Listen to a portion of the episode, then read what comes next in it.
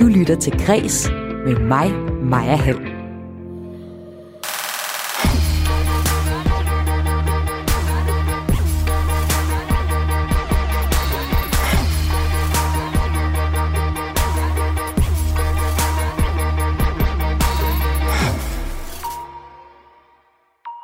De danske teatersale har stået tomme rigtig, rigtig længe, og vi er mange, som glæder os til snart forhåbentlig at kunne opleve kultur igen. Derfor har jeg her i påsken dedikeret tre programmer til nogle af de scenekunstoplevelser, som vi her på Kreds glæder os til snart at kunne opleve igen. Og det er scenekunstoplevelser, hvor du også kan opleve musik. Det er sådan, at nogen elsker det på den her teenager måde, hvor de hænger plakater op af vintage Sound of Music teaterplakater. Andre elsker og hader dem og kalder dem dårlig teater, uden rigtig at have set andet end ja, netop The Sound of Music i folkeskolen. Men der er meget mere i genren end som så, og den næste time, der bliver dig, der lytter med, inspireret og forhåbentlig også klogere på musical-genren, når jeg er i selskab med danser og skuespiller Silas Holt og musical-ekspert Michael Ekved taler om musicals. Jeg hedder Maja Hall. Velkommen til.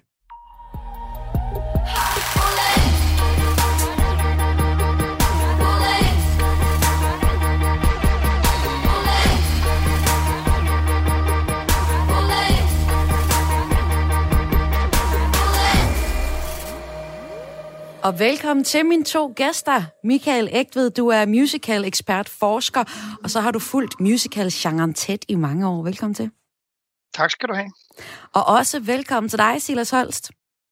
Jo, tak. Og du er danser og skuespiller. Du er medvirkende i den forhåbentlig snart aktuelle musical Dirty Dancing. Og så er du også medvirket i en tonsvis af andre musicals. Og mange af jer, der lytter med, hvis I ikke lige kender Silas fra teaterscenerne, så kender I ham nok fra tv-programmet Vild med Dans, hvor du i 19 blandt andet vandt med Jakob Fagerby som det første par, hvor to af samme køn dansede sammen. I mine to ja. gæster, i er her næste times tid, og øh, I har hver taget to numre med fra musicals, som vi skal tale om. Et nummer, der beskriver, hvad kan man sige, musical-historien og noget, I selv har en personlig relation til. Og så også et nummer fra en kommende musical, som vi glæder os til at øh, se. Og for lige at komme i stemning, så tager vi lige lidt, øh, lidt musical-lyd. When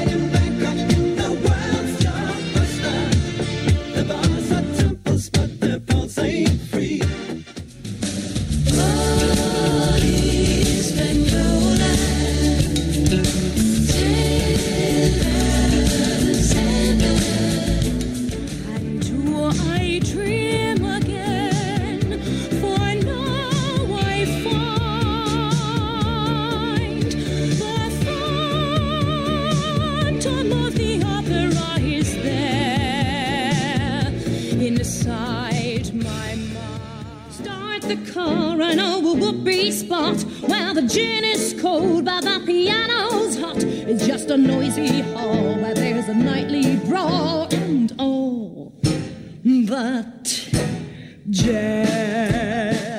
Sådan. På et minut kogt en hel masse musical-genre øh, ned. Hvad, øh, vi skal tale den næste time om, hvordan det er at lave musicals, og hvordan det går med genren i Danmark. Og øh, så skal I også øh, få nogle anbefalinger, jer der lytter med. Hvis vi nu starter med dig, Silas Holst, om hvordan det er at lave musicals, og hvordan det er at være danser og skuespiller i en. Du øh, har spillet med i for eksempel Crazy for You, Grease, Hairspray, Saturday Night Fever, Book of Mormon, jeg kunne blive ved. Og øh, snart så er det så Dirty Dancing, du skal spille med i. Forhåbentlig. Forhåbentlig. Du spiller ja, ja. i den øh, hovedrollen Johnny, og øh, overfor der mhm. står øh, skuespiller Mathilde Nordholt i rollen som baby. Og øh, du, der er jo så den her ikoniske replik, ikke? Nobody puts baby in a corner, som øh, Johnny yeah. siger til forældrene, da han hiver baby med ud på dansegulvet. Hvordan, hvordan kommer I omkring den? Hvordan oversætter man den, Silas? Ja, den, den, øh, den er faktisk også sindssygt svær. Der er noget i, i forvejen, synes jeg godt, det kan være noget af en størrelse at skulle ind og prøve at lave nogle af de her enormt kommercielle øh, film om til forestillinger. Øhm, det synes jeg er en ret svær balance, fordi der er øh, rigtig mange, der kender dem rigtig, rigtig godt, øh, og som jo også vil i teateret, og ikke blive skuffet over så ikke at kunne genkende dem lige pludselig. Og samtidig vil man jo som spiller heller ikke bare være en kopi. Øh, så det er sådan en balance i at prøve at finde det helt øh, spektakulære i det, der engang var, og så prøve at tilføje det noget af sig selv. Øh, og det kan godt være en svær blanding. Og lige den sætning og den replik, det, det er også noget af det sværeste, jeg nogensinde skulle sige på en scene. Øh, fordi alle folk ved, hvornår den kommer. Mm. Øh, og jeg krydser jo scenen fra den ene side af scenen til den anden, og alle folk ved, det er den replik, der kommer. Øh, og jeg var simpelthen så nervøs, fordi vi startede med at oversætte den til dansk. Øh, og så hed det noget i retning af, øh, man kan ikke presse baby op i et hjørne. Og så prøvede vi det til to prøver, og så fandt vi ud af, mig og instruktøren og producenten, det duede ikke. Mm. Øhm, for den kan man ikke rigtig pille ved, så den siger vi faktisk bare på engelsk. Okay. Øhm, og så, er det, så kan jeg huske, at jeg var simpelthen så nervøs for at skulle sige den første gang, der var publikum på. Men, men så gav det sig selv, fordi publikum har noget at sige den, inden jeg når at sige den. Ah. øhm, så der har siddet en hel sal og råbt replikken, og så er det på den måde lidt nemmere bare at lægge sig i, i talestrøm med det, og, og komme ud med den derfra. Det fungerer faktisk meget godt. Michael Ægved, hvad siger du til den her løsning? Jamen det synes jeg, der er en god løsning. Det er, det er jo ligesom, der er jo en del øh, forestillinger, hvor man faktisk synger sangene på engelsk også, fordi man ikke har ville oversætte den. De sidste, øh, den sidste del af Grease, der kommer der sådan et langt medley af alle de store rockklassikere, dem synger man også på engelsk. Så det tror jeg sådan set sagtens publikum kan, kan leve med. Jeg tror også, de fleste øh, har så meget engelsk inde i deres daglige sprog, så at det mest danske banord, det er Fox, så jeg tror ikke, der er så langt, altså, som der har været en gang. Det kan jeg godt forstå, man gør. Det ville jeg også være rart. Hvis, hvis jeg var Silas, så ville jeg også synes, at det måtte være mere trygt. det ligger i hvert fald bedre i munden, vil jeg sige, ja. den sætning. Ja, og, og det er jo faste vendinger, kan man sige. Ikke? Det er jo det, der er problemet. Jo. Også. Det er jo blevet faste vendinger. Det er jo ligesom ordsprog eller sådan et eller andet. Man kan jo ikke lave nød lære nøgen kvinde at gå over. Et eller andet kan man jo ikke lave om til noget andet.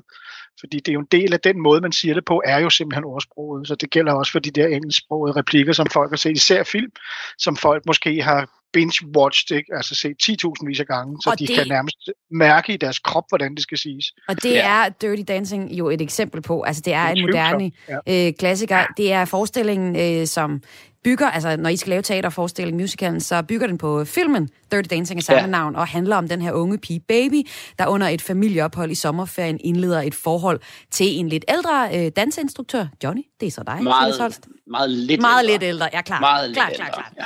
Og ja. i næsten en tredjedel af filmen består så af dansescener, og det gætter jeg på, en, øh, det glæder en danser som, øh, som dig.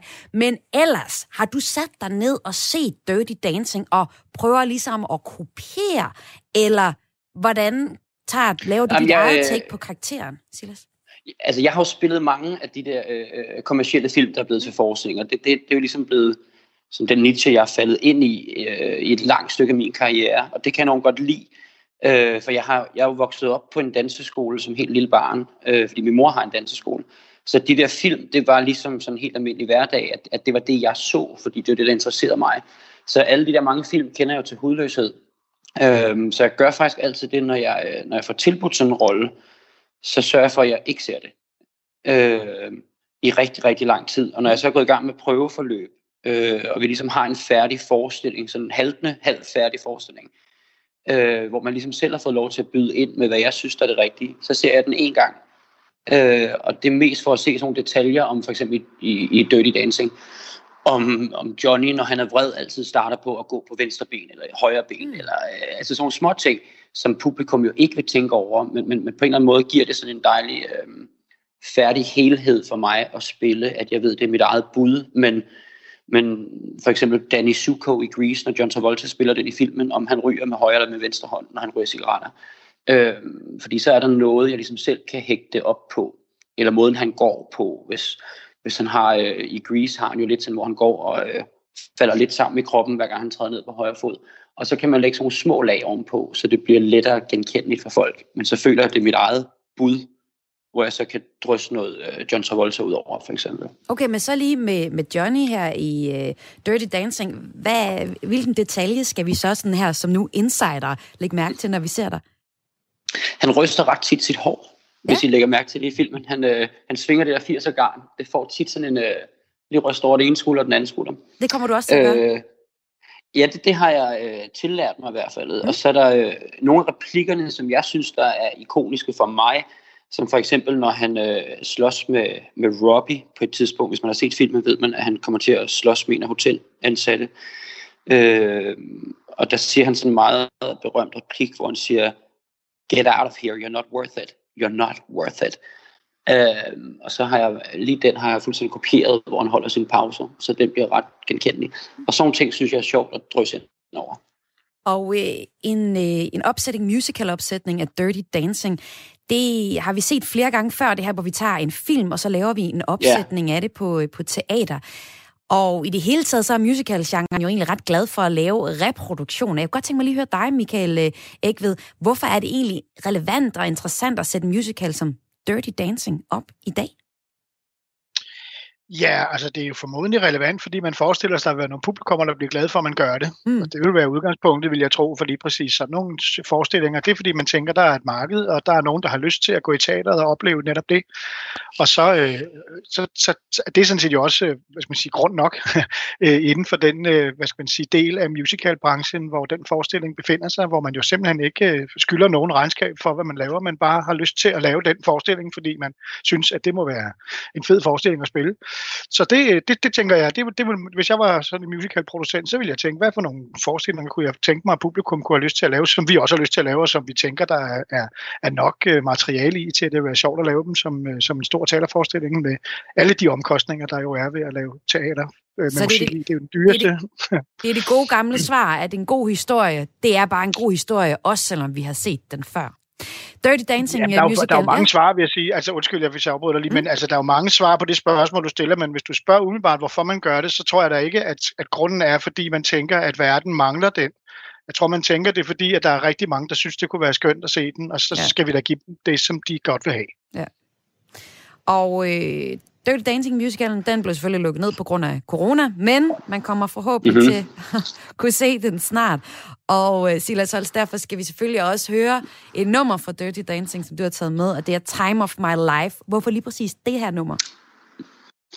Jamen, det er jo bare altså, det ikoniske nummer fra, fra filmen og fra uh, forestillingen. Det er jo ligesom hele klimaks, kan man sige, uh, der kommer i det her nummer.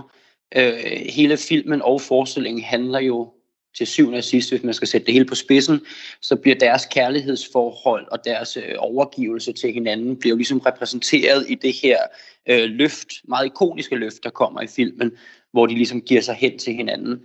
Øh, og jeg kan huske, da jeg startede prøver, der, øh, min første dag, der havde vi en løfteprøve, Ja. Øh, og, og der tænker jeg, herregud, det er jo super simpelt. Det er jo bare Mathilde Nordholt, der ikke vejer ret mange kilo. Præcis. Øh, men, men jeg har aldrig prøvet noget sværere i hele min karriere end lige præcis det. Det er så afskyeligt svært, det løft. Og der skal, øh, altså lige præcis det, at man holder øh, en centimeter forkert på Mathildes talje, så kommer hun ikke op. Så det er også sådan en... Øh, og for, for mig som spiller er det jo frygteligt, det ligger til sidst i forestillingen. Fordi hvis det løft ikke lykkes, så udbliver helt klimaks i forestillingen. Øh, så det er at spille tre timer med en, en vis portion nerve, fordi man ved, man kan gøre det nok så meget, man vil, men hvis løftet ikke fungerer til sidst, så har forskningen ikke fungeret. Øh, og Hvad det er, der kan meget gå galt? Pres. Hvad er det, der kan gå galt med, med løftet? Jamen, det, det er fordi, det hele er kogt ned til, at der er så meget teknik i det, så man har ligesom sådan et råderum på, på to sekunder, fra hun sætter af, til hun skal være oppe i strakte arme over mit hoved. Og hvis man ikke når det vindue, så kommer hun bare ikke op. Øh, så, så det er sådan noget helt teknisk kedeligt øh, som er forbandet svært. Og der er, nu har vi lavet den, jeg har lyst til at sige 300 gange efterhånden, og, og gudskelov det kun øh, mislykkedes én gang. Øhm, men det var også forfærdeligt, der havde lyst til at grave mig ned af skam bagefter. Øh, og hele det her løft og kulminationen kommer ligesom i det her nummer. Og så er det så dejligt befriende, når man har lavet løftet den aften, og så sætte hende ned og tænke, nu kan jeg nyde de sidste fire minutter, der er tilbage for De sidste fire minutter? Ej, mand. Ja. Vildt. Had the time of my life. No, I never felt like this before.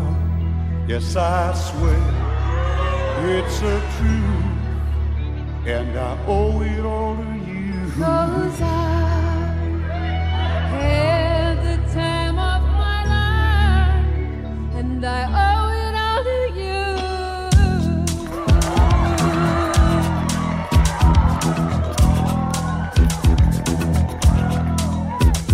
I've been waiting for so long. Now I finally found someone to stand by me. We saw the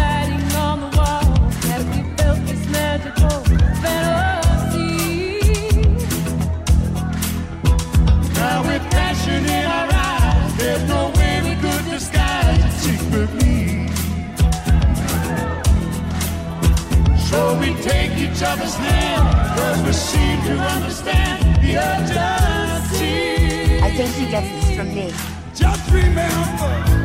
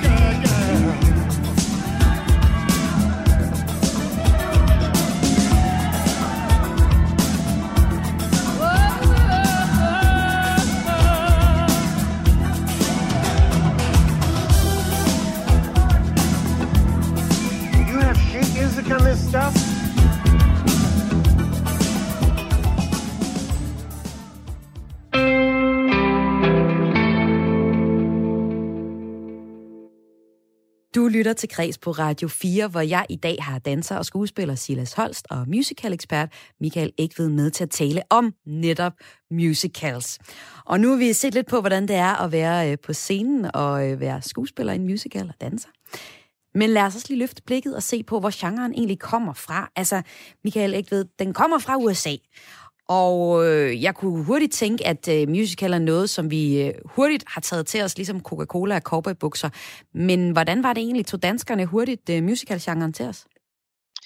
Nej, det kan man ikke sige. Altså, nu kan man altid øh, relativere sådan noget med tid, ikke? Men, men musicalen opstår jo sådan en gang omkring, man plejer sådan for sjov at sige, 1927 med, med Showboat. Og, øh, og i 1927, der var der er ikke nogen danskere, der interesserede sig overhovedet for musicals. De ville høre tyske operetter, og det blev faktisk ved, øh, og måske franske operetter, når det gik højt, så ville man også høre Offenbach. Men, øh, men øh, vi skulle faktisk op på den anden side af 2. verdenskrig, øh, før at vi faktisk sådan, jo får en lidt øh, modstand mod tysk kultur, og derfor begynder at vende blikket væsentligt mere mod USA.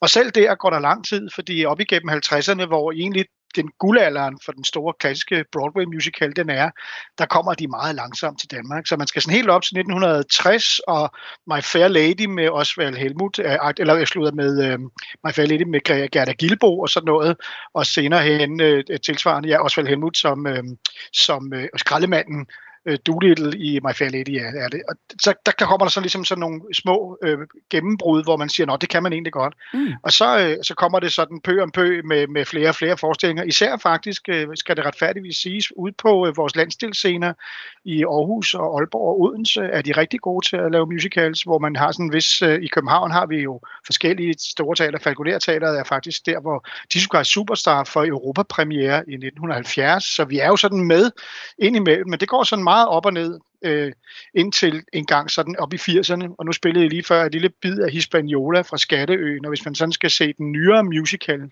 øh, historie, så er det faktisk der gennembruddet kommer i 86 med Skatteøen, som er folketalerets øh, forsøg på at lave Nødbo Præstegård om sommeren også. Så får de Skatteøen, de kan spille resten af tiden i en periode, hvor de, hvor de har brug for at få nogle penge i kassen. Øh, så, så der omkring midt i 80'erne, der begynder det at gå rigtig stærkt, og så i 90'erne, der begynder vi at skrive danske musicals mm. øh, med øh, Cyrano og Atlantis og sådan nogle store forestillinger, og, og derfra har man egentlig haft det mere og mere inde på lystavlen i danske publikumsbevidsthed. Men, men det er sådan en, altså, en ja. genre, der går op og ned. Men et teater, der har gjort noget for, at det er gået op, det er jo særligt et teater, der virkelig har taget musical-genren til sig, og sat standarderne også måske for den nyeste bølge af musicals. Det er Fredericia Teater, der øh, nyder jo ret godt af, at øh, Musical øh, Akademiet ligger i samme by. Men Michael ikke ved, hvilken betydning har Fredericia Teater egentlig fået for musical-genren? Øh, jamen, det er klart, at den nye, helt nyeste øh, udvikling i musicalgenren, der har der jo været lige præcis en professionalisering, som skyldes, at man har fået en uddannelse, og som derfor har givet et ungt miljø, hvor der er mange yngre folk øh, inde over. Men jeg synes nu retfærdigvis, man skal sige, at det nye teater i København har faktisk været der før Fredericia Teater, og mm. været med til at, at højne kvalitetsniveauet meget, øh, eller øh, Gladsaxe Teater og, og, og det nye teater i København, og så landstilscenerne. Det var der, hvor det fra 90'erne virkelig skete. Men Fredericia Teaters tilskud er i virkeligheden at, øh, at lave den her dobbelthed af at finde en måde at lave fornyelser af brede folkelige forestillinger. Øh, og dels gør ved at gøre det ved at importere Disneys forestillinger og lave meget flotte øh, lokale udgiver, kan man sige, og måske endda første udgaver i nogle tilfælde af Disney-forestillinger, som jo har den appel, som Disney nu har, men med nogle rigtig flotte scenografiske løsninger og på et højt øh, musikalsk niveau. Og så har de jo produceret nogle egne forestillinger, som har været nogle rigtig gode bud på, hvor den folkelige musical kan bevæge sig hen, altså med Shubidua og Sebak som de to flagskibe i den udvikling. Så jeg synes, at det, der er vigtigt at sige om Fredericia Teater, det er lige præcis det her med at tage genren alvorligt som øh, bred underholdning også. Ikke? Altså som noget, der skal appellere til mange mennesker, fordi rigtig tit, så vil man have, at musicalen den skal udvikle sig ved, at man laver nogle sådan lidt smalle og lidt mere kunstneriske forestillinger. Det tænker man, det er sådan noget, det kongelige teater, de kan lave. Så må de godt lave musicals, hvis de laver noget, der er tilpas mærkeligt til, at der ikke er alt for mange, der ser det. Så må de godt være der. Men, men i virkeligheden, så er musicalen jo netop en folkelig og en bred appellerende genre, så udviklingen skal jo netop ske ved at se, hvad kan vi gøre med det format? Hvordan kan vi gøre det øh, fornyet og interessant? Og jeg synes, det er det, der er den store styrke fra Fredericia Teater, at man faktisk har givet nogle rigtig gode bud på en moderne dramaturgi, for eksempel i Sebak, hvor man får en måde at fortælle historier på, der låner fra video og fra, fra øh, den måde, man laver musikvideoer på, for eksempel, eller, eller andre tilsvarende genrer, så man, så man ligesom får øh, nogle bud på en modernisering af musicalen, og det har faktisk ikke været så mange af. Så det, det synes jeg er der, hvor Fredericia har fået en virkelig stor betydning. Silas Holst, kan du... Jamen, så er der jo også sket det... Åh, oh, undskyld. Ja, men der er jo noget i det der med, at jeg, jeg, jeg giver Michael ret i, og, og dig ret i, at Fredericia Teater har en stor del af, af skylden for, at, øh, eller af æren for, om man vil, helst æren, øh, for at musicals er blevet så populære og folkelige, som de er. Men, men det er jo det er jo fordi, at man er begyndt i Danmark, synes jeg, netop fordi der også er et akademi. Vi er rigtig mange musical performer i landet, mm. som også har højnet niveauet, og som dygtiggør sig hele tiden. Øh, fordi der er kommet så meget konkurrence. Øh, men der er jo også teatre, som, øh, altså den udvikling, der har været på Fredericia Teater, smitter jo også af på andre teatre, fordi i og med, at man gør tingene så godt, som man gør nu, så gør man jo også sit publikum forvent med, at musicals i Danmark skal kunne noget spektakulært hver gang. Og, og, og det er jo kun sundt, tror jeg. Fordi det har i hvert fald gjort, at der er en hel del andre producenter også, som har højnet deres niveau nu. Hvilket egentlig gør, at, at vi er rigtig, der er rigtig, rigtig mange producenter i Danmark, som, som kører musicals på et exceptionelt højt niveau, øh, og som fornyer det, og som videreudvikler det, hvilket også gør, at kvaliteten bliver bedre og bedre og bedre, øh, hvilket gør, at man faktisk indtil videre kan blive ved med at indfri øh, folks forventninger, om man vil. Øh, fordi alle inden for den genre faktisk dygtiggør. Så jeg, jeg, jeg vil faktisk nærmest våge den påstand at sige, at i, for 10-15 år siden, der kiggede man altid på Broadway og på West End. Det var ligesom det, der var øh, hvor man hentede inspiration fra. Og, og der synes jeg faktisk, at Danmark er kommet øh, rigtig fint med i det selskab efterhånden. Vi producerer sindssygt gode musicals herhjemme nu, som er både flotte og velspillende forhåbentlig, øh, og som i hvert fald er gennemført. Så man kan sige, vi er kommet efter den, selvom at vi til at starte med ikke lige skulle bede om så meget af det der amerikanske musical show. Og vi kan jo sådan, vi kan sige groft sagt, ikke også? Nu lader jeg ud med at sige, det er mange forbinder musical med, det er Sound of Music, som man har set i folkeskolen. Og ja. øh, så er der jo en hel masse andre. Og hvis vi så kigger på musical-historien, så er der virkelig et stort øh, skifte, der sker, da øh, en musical som Jesus Christ Superstar kommer i 70'erne. Michael ikke ved, hvordan ændrede det musical-genren, og jo egentlig noget, der trækker spor helt op til den måde, vi laver musical på nu, også i Danmark? Ja, det er jo, det er jo et skred, som man kan sige. Det er jo faktisk meget øh, sådan skarpt skæld, der sker med, at, at rockmusikken og ungdomskulturen pludselig bliver det, der kommer til at definere en hel masse forestillinger, og dermed også ændre på, hvad en musical kan være for noget. Altså man, det kan måske, at man lige tager steppet før det. Altså nu siger du Sound of Music. Den er faktisk den sidste af de sådan rigtig store Rogers og Hammerstein forestillinger. Og det er jo lige præcis sådan en klassisk Broadway musical. Smukt øh, Øh, i virkeligheden en kærlighedshistorie om en mand og en kvinde fra to meget forskellige øh, kulturelle og sociale baggrunde, som på en eller anden måde, ved vi fra sang, sang 1, skal have hinanden til sidst. Så det er mere et spørgsmål om, hvordan det skal gå til. Øh, men de skal forenes, og så skal verden gå videre i sådan en ny, smuk, integreret historie om, hvor heteroseksuel ægteskab i øvrigt er lykken, øh, ligegyldigt hvad, hvordan verden i øvrigt ser ud. Ikke? Og det, der sker med Jesus Christ Superstar, det er, at vi går fra at have dette her med to kulturer til at have en, en, en rebel, som er imod verden, om man så må sige. Så efter 68 øh, og her, og så senere hen med Jesus Christ Superstar som den rigtig store gennembrud, der bliver musicals rigtig meget historien om den enkeltes kamp, også med sine egne indre dæmoner, øh, hvor det før var meget mere udvendigt, og det handlede om, at hvis du er cowboy, og jeg er farmerpige, så er der nogle sådan rigtig konkrete ting, der gør, at vi ikke rigtig kan blive kærester. Nu står man så pludselig med Phantom of the Opera, eller sådan en figur, som, øh, hvad er det søren er det egentlig? Er det, er det et menneske, eller er det en dæmon? Er det, og hvad er det, der er problemet? Han kan ikke øh, rigtig finde ud af, hvordan han skal realisere sin komponistdrøm. Så en gang imellem slår han folk ihjel, og en gang imellem så hjælper han Christine, og det, er han egentlig god eller ond? Vi ved det ikke. Så, så musicalen bliver efter 1968, øh, øh, og i, i hvert fald efter Jesus Christ Superstar, så bliver den meget mere kompleks øh, i sin fortælleform. Og det er det, som man så nu udvikler alle mulige varianter af. Og så kan man jo sådan set se Sebak som, også som et skud på den. Vi har den her popstjerne, som på den ene side er rigtig god til relativt letbenet på popsange, og som, som egentlig selv har et rigtig, rigtig kompliceret liv med, med alkoholmisbrug og alt muligt andet som indover. Ikke? Så man får altså fortællinger, der handler om, at det faktisk er indviklet at være menneske. Og se bare en forestilling, du taler om ja. her, det er jo for eksempel en, en opsætning på, øh, på Fredericia Teater. Nu har vi ligesom nemlig, ja. Øh, lavet en meget hurtig overflyvning over musical-genren, og hvordan den er kommet til Danmark. Alligevel, jeg synes, vi har fået nogle pointer med. Og lad os så høre til at afrunde den her historiske del af det, et uh, klassisk musical-nummer. Michael, ikke ved, du har valgt nummeret Aquarius fra musicalen her fra 67. Det er en amerikansk uh, musikalsk, hvad man sige, antikrigskomedie. Også noget drama, og det handler om den her Vietnamkrigsforfatter, der bliver venner med en gruppe hippier. Og hippierne introducerer ham så for både stoffer og også et andet syn på livet og tilværelsen. Hvorfor har du valgt lige præcis det her nummer?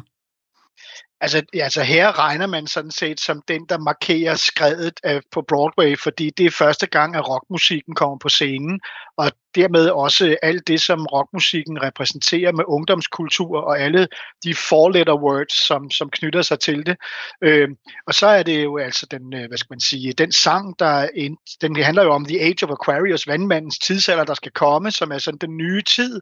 Så jeg synes, at det var meget passende til at markere den her forestilling om overgangen i sådan musicalens historie fra det ene til det andet paradigme. Så er det Herres Aquarius, der ligesom er den store hymne, der handler om, at nu skal det blive nye tider, og alt bliver anderledes.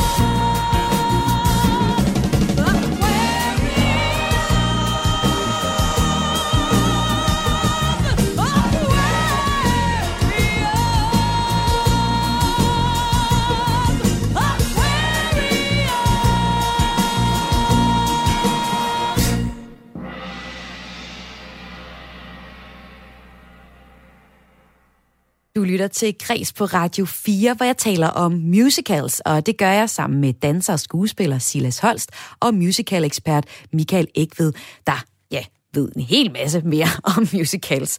Og vi skal nu se på musicalens udfordringer og potentialer i dag, for vi har vi har været lidt ind omkring øh, historien, men hvordan står det egentlig til med musicalen i dag? Altså, vi er blevet enige om, at der er, er flere musicals, og det går rigtig godt for musicalgenren i Danmark. Men øh, hvorfor det er blevet så populært? Altså, jeg kan godt lige tænke mig at komme med mit bud. Det er, at musicals, det er sådan noget, hvor vi bliver lovet, at der er musik, så glider teateret rigtig nemt ned. Vi får også noget fed performance, noget dans, og tit også nogle rigtig flotte koreografier. Så for mig at se, så er musical sådan en, en nem måde at lokke folk i teateret. Er jeg helt gal på, øh, på den analyse, Michael? Nej, det er du jo ikke helt galt på, men det er jo en forenklet måde at sige det på, selvfølgelig ligesom alt andet, man laver. Når man laver en vinkel som journalist, så sætter man en vinkel på. Og jeg tror, at det, der er rigtig vigtigt, er jo at holde fast i, at det er jo rigtig meget andet også.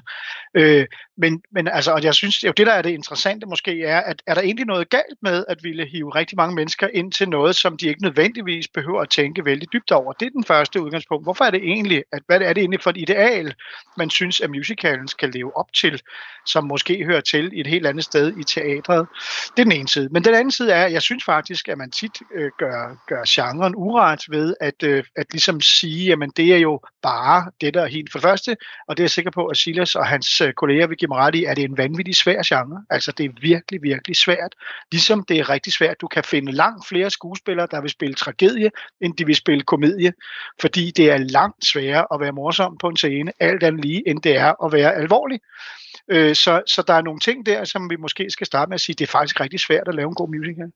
Den er, den er følsom, og vi er som publikum, som Silas også nævnte det før, er vi jo blevet forventet.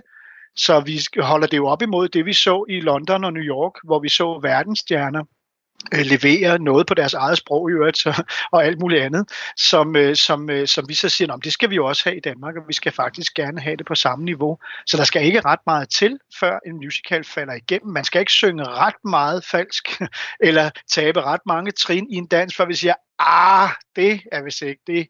Mens man kan faktisk vrøvle rigtig, rigtig meget i Samuel Beckett stykke, uden der er nogen, der opdager det, mindre de virkelig kender teksten godt. Ikke? Så der er nogle ting, jeg tror, man skal være opmærksom på med genren, at, øh, at vi skal passe på at bedømme tingene på den rigtige præmis, og vi skal også hvad skal, hvad skal man sige, honorere øh, den øh, kunst, det er at gøre det, som en musical kræver. Og det synes jeg, altså det har været en af de ting, jeg selv har arbejdet meget med i mit arbejde på universitetet, hvor man jo på mange måder ville sige, at det er jo sådan en genre, som der er jo ikke rigtig noget kød på. Øh, og så øh, er mit svar jo, men kødet sidder måske et andet sted, end du tror.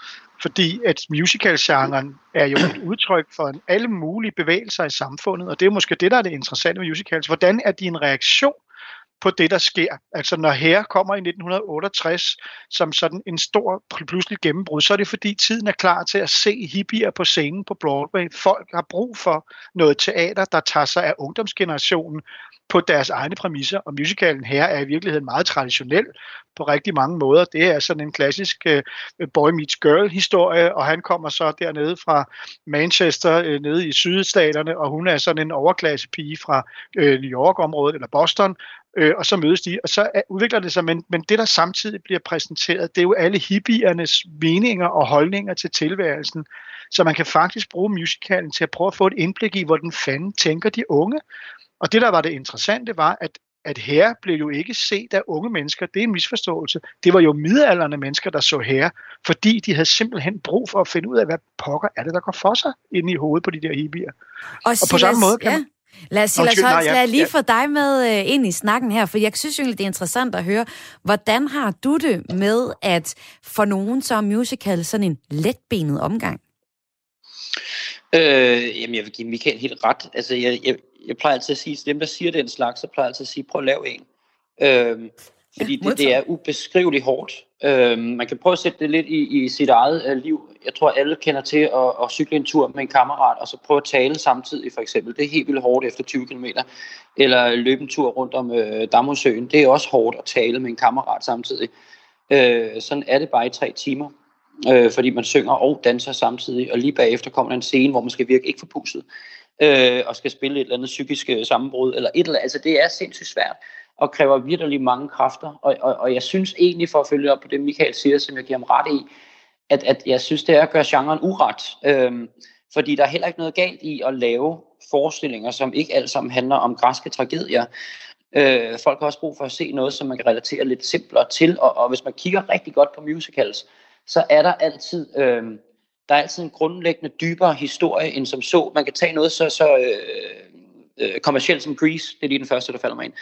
Øh, den ser man jo og tænker, det er god musik og et skolebal og, og dreng møder pige som Romeo og Julia-agtigt. Men hvis man kigger dybere efter det, så, så er der jo rigtig mange øh, samfundsproblemer i den tid, der bliver taget ind i Grease. Der er for eksempel øh, snak om at være gravid uden for ægteskabet. Der er en teenager, der bliver måske gravid, og måske skal hun have en abort. Det er det samme i Dirty Dancing. Der, der er også en teenager, der får en abort. Og, og, og det er jo lidt dybere ting end bare øh, benspæt og en fjer, fjerbruger rundt om halsen. Øh, der er altid en eller anden grundlæggende historie, som man kan fange for de voksne, men det, jeg synes, musicals gør så fint, det er, at der er også altid noget til børnene og de unge i den. Det, det er lidt ligesom en Disney-film. De er også sindssygt gode til at lave et, et grundlæggende plot til de voksne, som de voksne fanger, og så er der en hel masse andet, som børnene fanger, og dermed også finder det interessant. Jeg synes, det er det samme, musicals kan, og derfor tror jeg også, det er blevet populært, fordi musicals meget simpelt kan blive et familieanlæggende. Man kan godt tage sine børn eller sine børnebørn med ind og se en musicals, og alle vil få noget ud af det, øh, så man kan lave sådan en familiehyggedag ud af det. Og, og, og for mig som øh, stående på scenen, jeg har ikke behov for hver aften at skulle... Øh, altså nogle forskninger er det dejligt at få folk til at tænke en masse, og andre forskninger er det også enormt rart bare at gå ind og give folk et øh, skud vitaminer og noget energi. Øh, ved at, øh, jeg ser altså på mit arbejde som, som en stor ære i, at jeg får lov til mange gange at give folk en tre timers pause fra hvad der ellers foregår af frygtelige ting ude i verden med corona og, og med terror og syreangreb og hvad der ellers foregår af sindssyge ting. At, at når vi så går i gang og, og lyset slukker, og man spiller øh, Grease for at tage udgangspunkt i den, eller Dirty Dancing, så giver man folk en pause og giver dem noget genkendeligt, som de kan lide, som giver, øh, skaber endorfiner ind i hjernen. Og når jeg sidder oppe i min garderobe efter en endt forestilling, så åbner jeg altid mit vindue og, og lytter på publikum, når de forlader teateret. Og hvis jeg kan høre folk gå og synger en af sangene, eller nynner en af sangene, så synes jeg, jeg har gjort mit arbejde godt den aften. Men skal man som kunstner, Silas Holst, ikke altid stræbe efter at skubbe lidt til folk og give dem noget lidt andet, end det, de også bare kunne se igen, hvis de satte uh, Dirty Dancing på derhjemme på uh, DVD-maskinen? Noget så afgjort. Men det synes jeg bestemt også, vi gør i mm. vores genre. Jeg synes, der er rigtig, rigtig mange forskninger, der skubber rigtig meget til folk. Jeg fik selv en stor fornøjelse at være med i en, der hedder Book of Mormon, inde på det nye teater, som jo handler om, øh, om religion, mm. hvilket altid godt kan være en, øh, en springfarlig bombe at snakke om, men som jo også handler om at, at, at tage tyk pis på, på, på religion, på seksualitet, på, på sorte, på hvide, på mænd, på kvinder. Øh, og den skubber i den grad til grænser. Øh, jeg kan huske, at jeg havde en, øh, en sætning i en sang, hvor... Øh, Gud kom ind og kaldte mig for et, øh, det må man godt sige i radioen, formoder jeg, øh, hvor Gud kom ind og kaldte mig for et pikfjæs. Mm. Øh, og der havde jeg da en sætning øh, i en sang, hvor jeg hang 8 meter op under loftet øh, på den nye teater, hvor jeg sagde, øh, jeg fatter ikke Gud, han kaldte mig en pik. Øh, og, og sådan noget kan det godt få øh, folk til at blive en smule farvet nede på række 2. Og sådan noget synes jeg også, teater skal kunne. Mm. Øh, og, og jeg synes faktisk, at musicals rummer begge dele. Det, mm. det kan både bidrager med en masse glæde og en masse øh, minder, men, men jeg synes i den grad også, musicalgenren skubber til, øh, til grænserne. Og det er også nødvendigt, fordi det er den udvikling, der skal til, tror jeg, før, at, øh, før det bliver ved med at kunne fange. Nu har man kørt Disney øh, musicals rigtig mange år, og det har været rigtig fedt, og det fungerer stadigvæk. Men, men nu er man også, synes jeg, der er rigtig mange teatre, der begynder at tage lidt, øh, lidt anderledes forskninger op. Nu, nu må jeg ikke sige, hvad der kommer, men, men jeg ved, der kommer noget på det nye teater næste år, som, mm. som også skubber rigtig meget til folks grænser. Øh, og sådan noget er også vigtigt, fordi folk vil det også gerne. Mm. Og lad os øh, runde den her times øh, snak om musicals af med at få nogle anbefalinger fra jer to, som ved absolut en hel masse om det. Dig, der lytter med, du har lyttet til en times radio her på Radio 4. Du har lyttet til programmet Kreds, hvor jeg har danser og skuespiller Silas Holst og musical-ekspert Michael Ægved med, og vi har talt om musicals, og vi slutter af med nogle anbefalinger til de musicals, vi forhåbentlig kan få lov at komme til at opleve øh, i år. Michael Ægved, hvad glæder du til at se i år, hvis alt går vel, og vi får lov at komme i teateret? Jamen, så håber jeg jo på, at jeg kan få lejlighed til at se Spillemanden på en tagryg, fordi det er jo en sådan en klassiker i øh, musicalgenre, men et sådan et eksempel på, hvordan altså det, som man i, i teaterverdenen kalder the well-made play, altså der, hvor det hele virkelig er lavet, så det funker, og det er dygtigt gjort og samtidig originalt. Og den har jo faktisk, apropos hvad musicals, der ikke handler om noget, så handler den altså om jødeforfølgelser, og den handler om, hvordan man bryder traditionerne, og hvordan man går imod øh, tvangsægteskaber, og hvordan man på, på en måde prøver at finde sin egen vej. Og så har den samtidig jo den mest forrygende klesmermusik som, øh, som underlægning til hele balladen. Altså jeg synes, det er jo et eksempel på, at man både kan tage store emner op, og at det samtidig både kan være underholdende og, øh, og dygtigt lavet. Så det er fantastisk. Og øh, her er det så fra musicalen en engelsk version, If I Was a Rich Man. Dear God, you made many, many poor people. I realize, of course, that it's no shame to be poor, but it's no great honor either. So, what would have been so terrible if I had a small fortune? If I were a rich man, all day long I'd biddy biddy bum. If I were a wealthy man, I wouldn't have to work hard. If I were a bitty bitty rich, idle diddle diddle diddle man, I'd build a big tall house with rooms by the dozen right in the middle of the town. A fine tin roof with a real wooden floors below. There couldn't be one long staircase just going up and one even longer coming down and one more leading nowhere just for show. I'd fill my yard with chicks and turkeys and geese and ducks for the town to see and hear, squawking just as noisily as they can. And each loud will land like a trumpet on the ear, as if to say here lives a wealthy man. Oh, if I were a rich man, all day long I'd biddy biddy bum. If I were a wealthy man, I wouldn't have to work hard. If I were a bitty bitty rich, yiddle diddle diddle diddle man. I see my wife, my Goldie, looking like a rich man's wife with a proper double chin. Supervising meals to our heart's delight. I see her putting her airs and strutting like a peacock. Oh, you what a happy mood she's in. Screaming at the servants day and night. The most important men in town will come to fawn on me.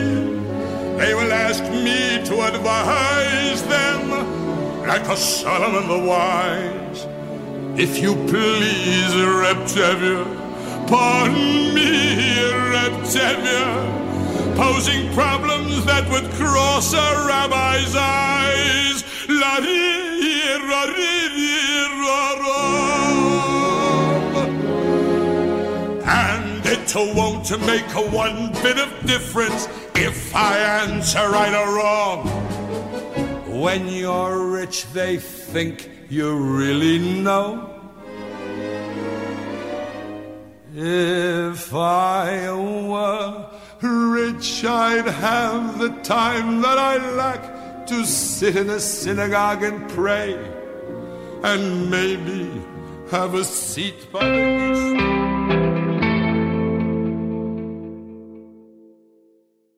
Og Silas Holst her til sidst. Øh, Hvilken musical glæder du dig til at få lov at se? Øh, jamen, jeg, jeg vil faktisk også anbefale, anbefale Spillemand på en tagryg. Øh, jeg var så heldig at nå at se den, inden øh, corona lukkede alting ned, og verden blev anderledes. Det er fuldstændig fantastisk forestilling, og Tommy Kenter i den forestilling er øh, altså intet mindre end, end genial, så, så det vil jeg også anbefale folk at se. Mm. Men den har Michael jo valgt. Øh, og så tænker jeg, så kan man gå en helt anden retning, for der kommer faktisk rigtig meget teater i år, mm. hvis, hvis man er heldig. Øh, der kommer også en ny genopsætning af Atlantis for eksempel, den gider jeg også godt se. Men så er der også øh, en, jeg ikke noget at se, inden det hele lukker ned, og det er The Bodyguard, mm. som falder lidt i tråd med alt det der øh, Grease og Dirty Dancing, hvor man tager film og gør dem øh, til musicals. Og det øh, gad jeg gå ind og se af samme grund, som jeg formoder, at folk går ind og ser Dirty Dancing. Det er fordi, jeg har et forhold til filmen, og, og jeg vil elske at bruge en aften på at høre alt det musik, jeg kender, og så se en film blive spillet foran mig live. Det, det kan altså et eller andet specielt. Ja, det er igen et remake af en klassisk film, som handler om en, en diva og en bodyguard, ja. spillet af Whitney Houston og Kevin Costner. Og ja, der er rigtig meget musik i, og du har så valgt, at vi skal høre det nummer, der hedder I Have Nothing. Og hvorfor skal vi lige høre ja. lige præcis det her nummer? Det er, helt kort fortalt, det er det bedste nummer i filmen. Sådan, øh, Perfekt. Det, det, det er bare ikke uh, federe end det. Og tak fordi I var med her, Michael Ægved, musical ekspert og forsker, og Silas Holst, danser og skuespiller. Selv tak. tak. Selv tak. Programmet var tilrettelagt af Lene Grønborg. Jeg hedder Maja Hall, og det her det var den første ud af tre udsendelser om musik på de skrå teaterbrædder. Find programmet som podcast og del det med en, der trænger til noget musik i livet. Ha' en rigtig dejlig eftermiddag. Share